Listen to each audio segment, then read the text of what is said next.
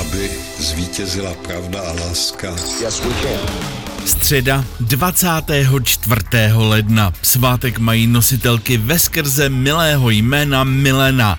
To je obdobou latinské Amandy. A tady je Petr Jungmann. Skupina plzeňských podnikatelů se sešla v hostinci u císaře Rakouského před 155 lety v roce 1869 a nad žejdlíkem pěnivého moku se dohodli, že založí druhý plzeňský pivovar, kterému později dali jméno po vévodovi Brabantském Gambrinus. Už za čtyři roky pivovar stál. 24. leden přeje pivu. O pět let později, v roce 1874, byl otevřen pivovar ve Vratislavicích nad Nisou v Liberci.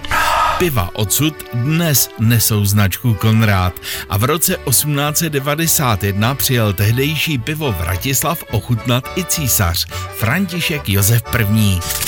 Delegace zástupců šlechtických rodů v čele s Františkem Kinským předala před 85 lety v roce 1939 prezidentu Emilu Háchovi takzvané druhé prohlášení věrnosti české šlechty. Po čtyřech měsících od prvního aktu s prezidentem Benešem tak šlechtické rody po druhé deklarovaly, že všechny síly dávají do služeb vlasti.